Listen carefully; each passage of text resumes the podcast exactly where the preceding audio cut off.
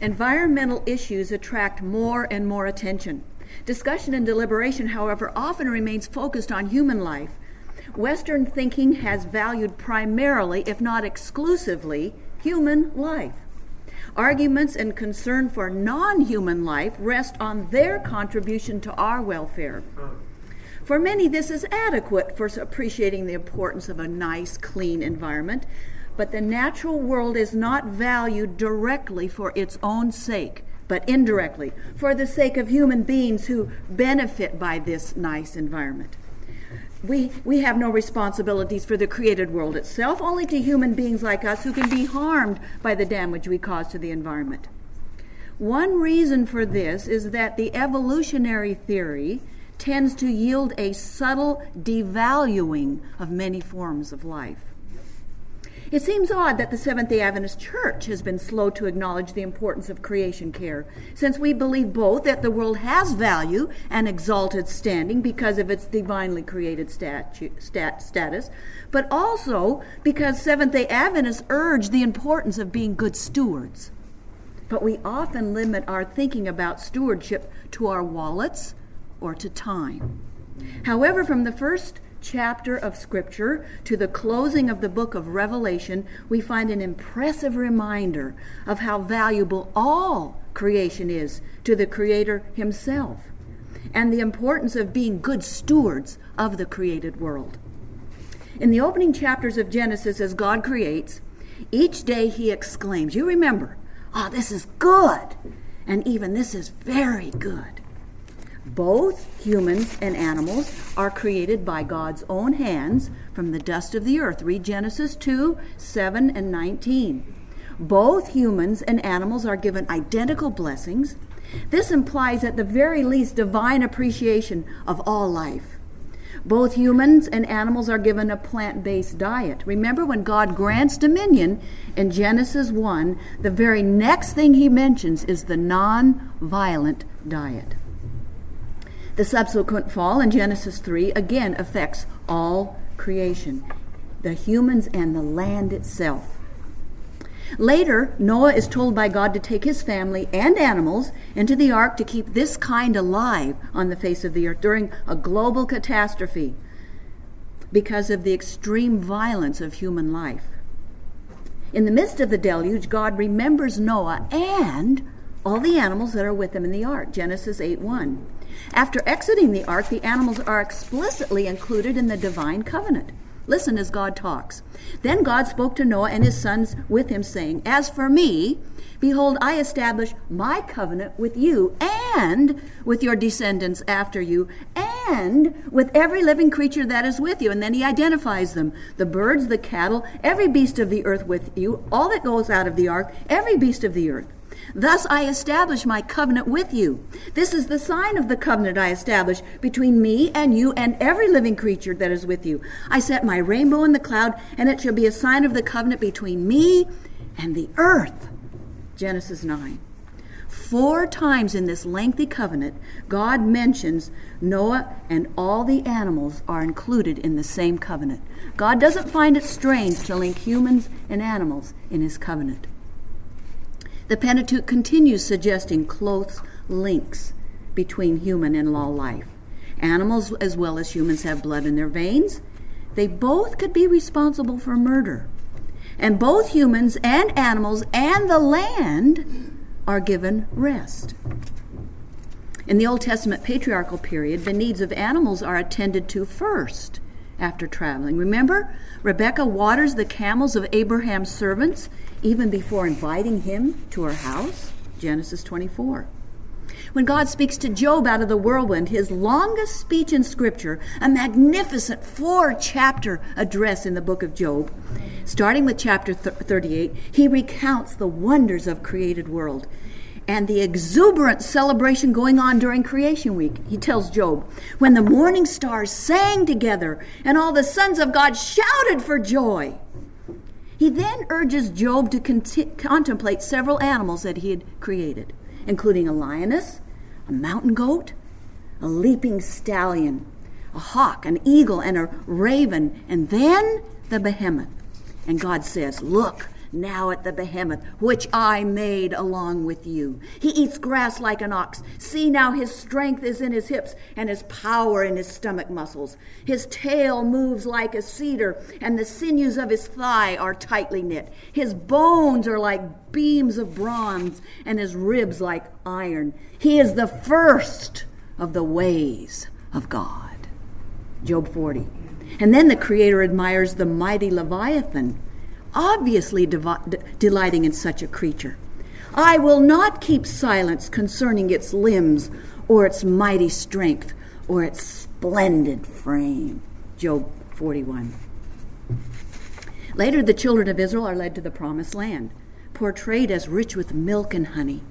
Moses also describes God's affection for the land itself he writes, he says, The land in which you are about to cross to possess drinks water from the rain of heaven, a land for which the Lord your God cares.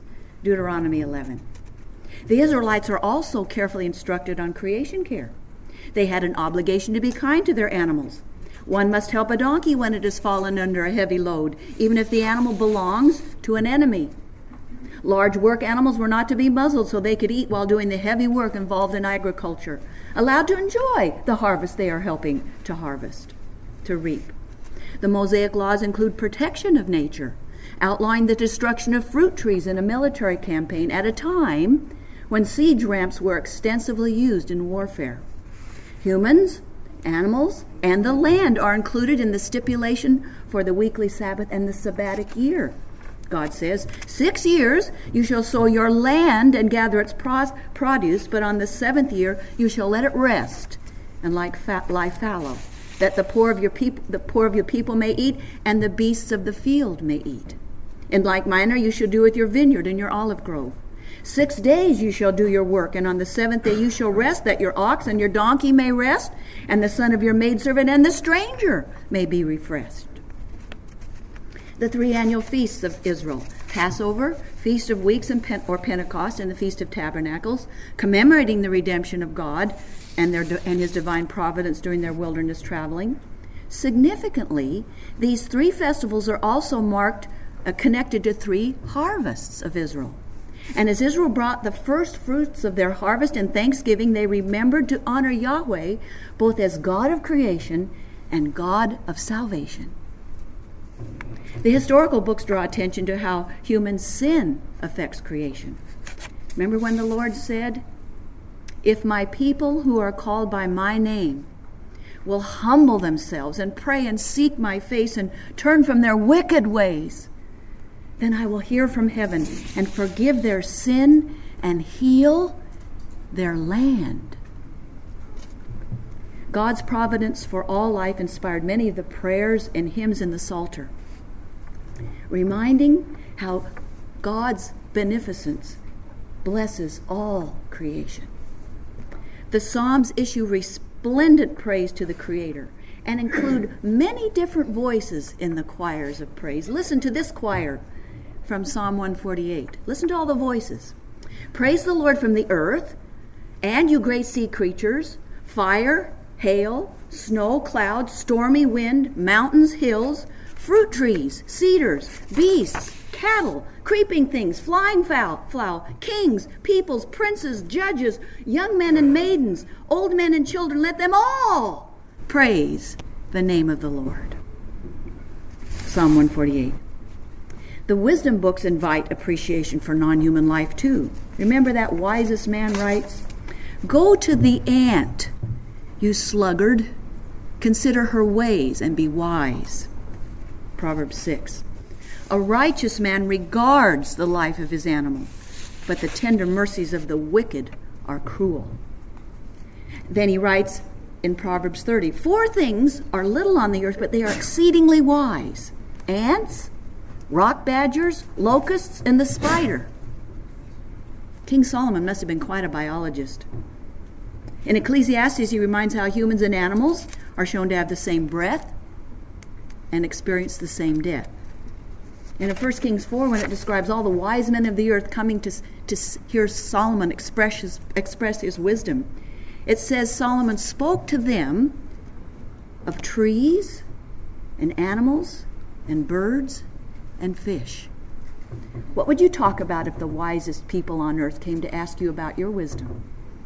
Solomon must have understood the glories of nature. The prophets continue that if God's covenant is broken and the responsibilities of stewardship neglected, deterioration and pollution will be the result. Remember in Isaiah 24? The earth mourns and fades away. The earth languishes and fades. The haughty of people of the earth language, the earth is defiled under its inhabitants because they have transgressed the law, broken the everlasting covenant. Therefore, a curse devours the earth, and those who dwell in it are desolate. Jeremiah concurs, quoting God's concern over the created world. Shall I not avenge myself on a nation, nation as this? I will take up a weeping and a wailing for the mountains and inhabitations of the wilderness, a lamentation, because they are burned up. No one can pass through them. No one can hear the voice of the cattle. Both birds of the heaven and the forest have fled. They are gone. And God laments the destruction of the natural world. Through many prophetic voices, God describes the dire consequences of human sinfulness on the earth. Again and again, God laments the broken ecosystems, repeatedly reminding us that His concern involves all the created order and that our sinfulness affects creation. The last verse of the book of Jonah is striking. In dialogue with Jonah, God explains to Jonah why he had pity on Nineveh. Should I not pity Nineveh? That great city in which there are more than 120,000 persons who cannot distinguish between their right hand and their left, and also Jonah, there are many innocent animals there.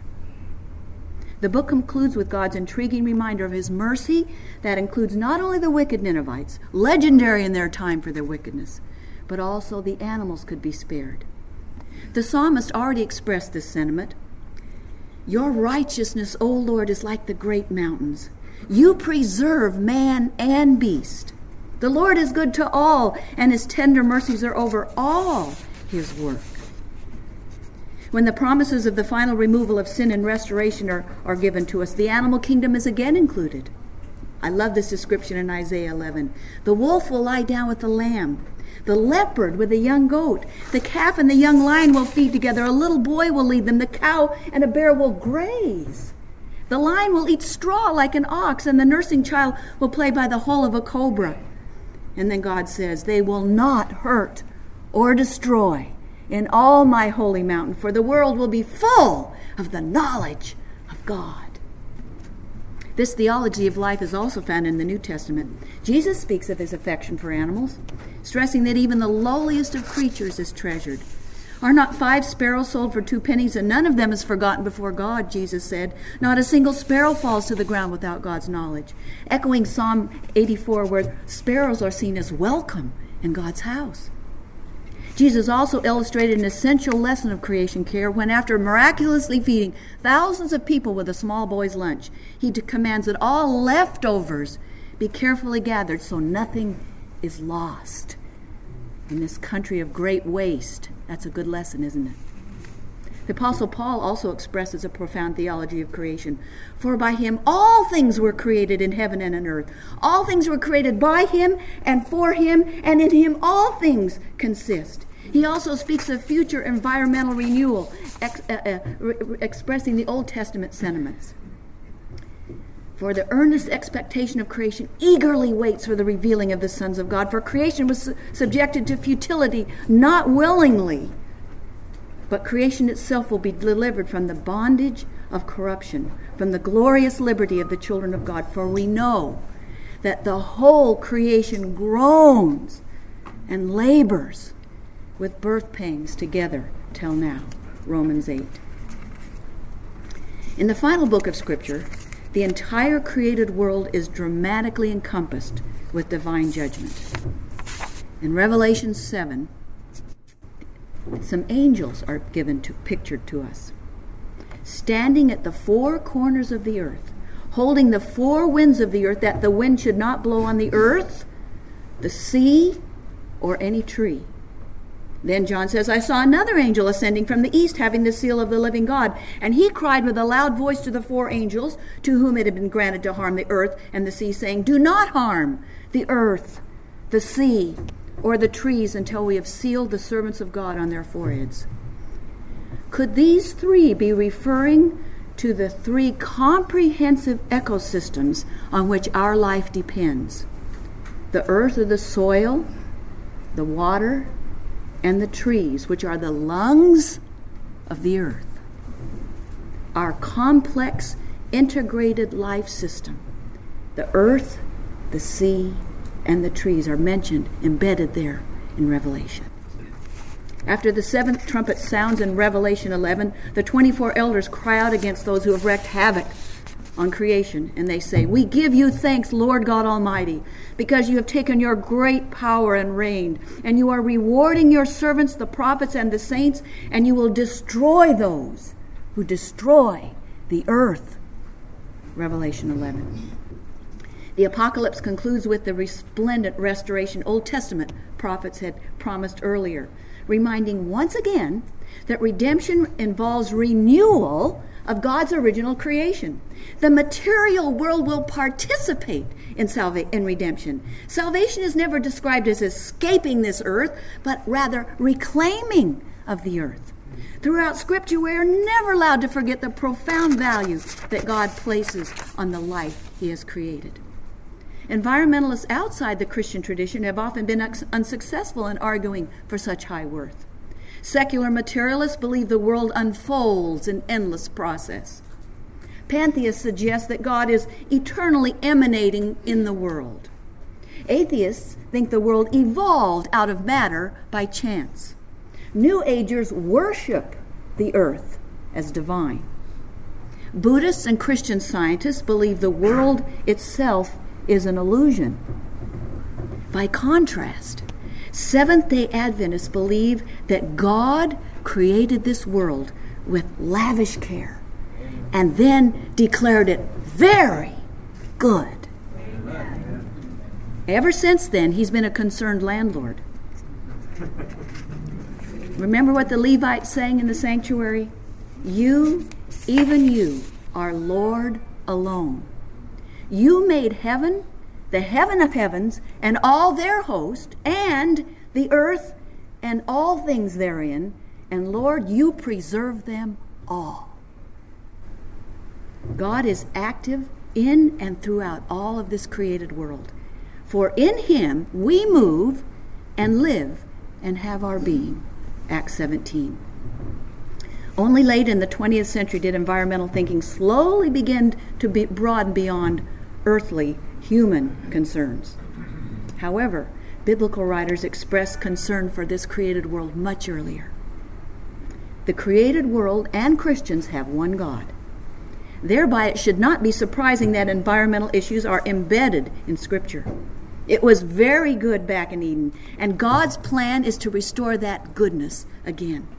In the meantime, we can be better stewards by including this good earth in our care, just as God has in His. Creation care isn't just good stewardship, it's being everything God hoped we would be. Instead of being human centered or animal centered or environmentally centered, we will be divinely centered, reflecting the image of God in which He has created us, and joining the doxology chorus as they sing praise to God. You know the words of the doxology. Praise him from whom all blessings flow. Praise him, all creatures here below. Let's join that great chorus. Amen.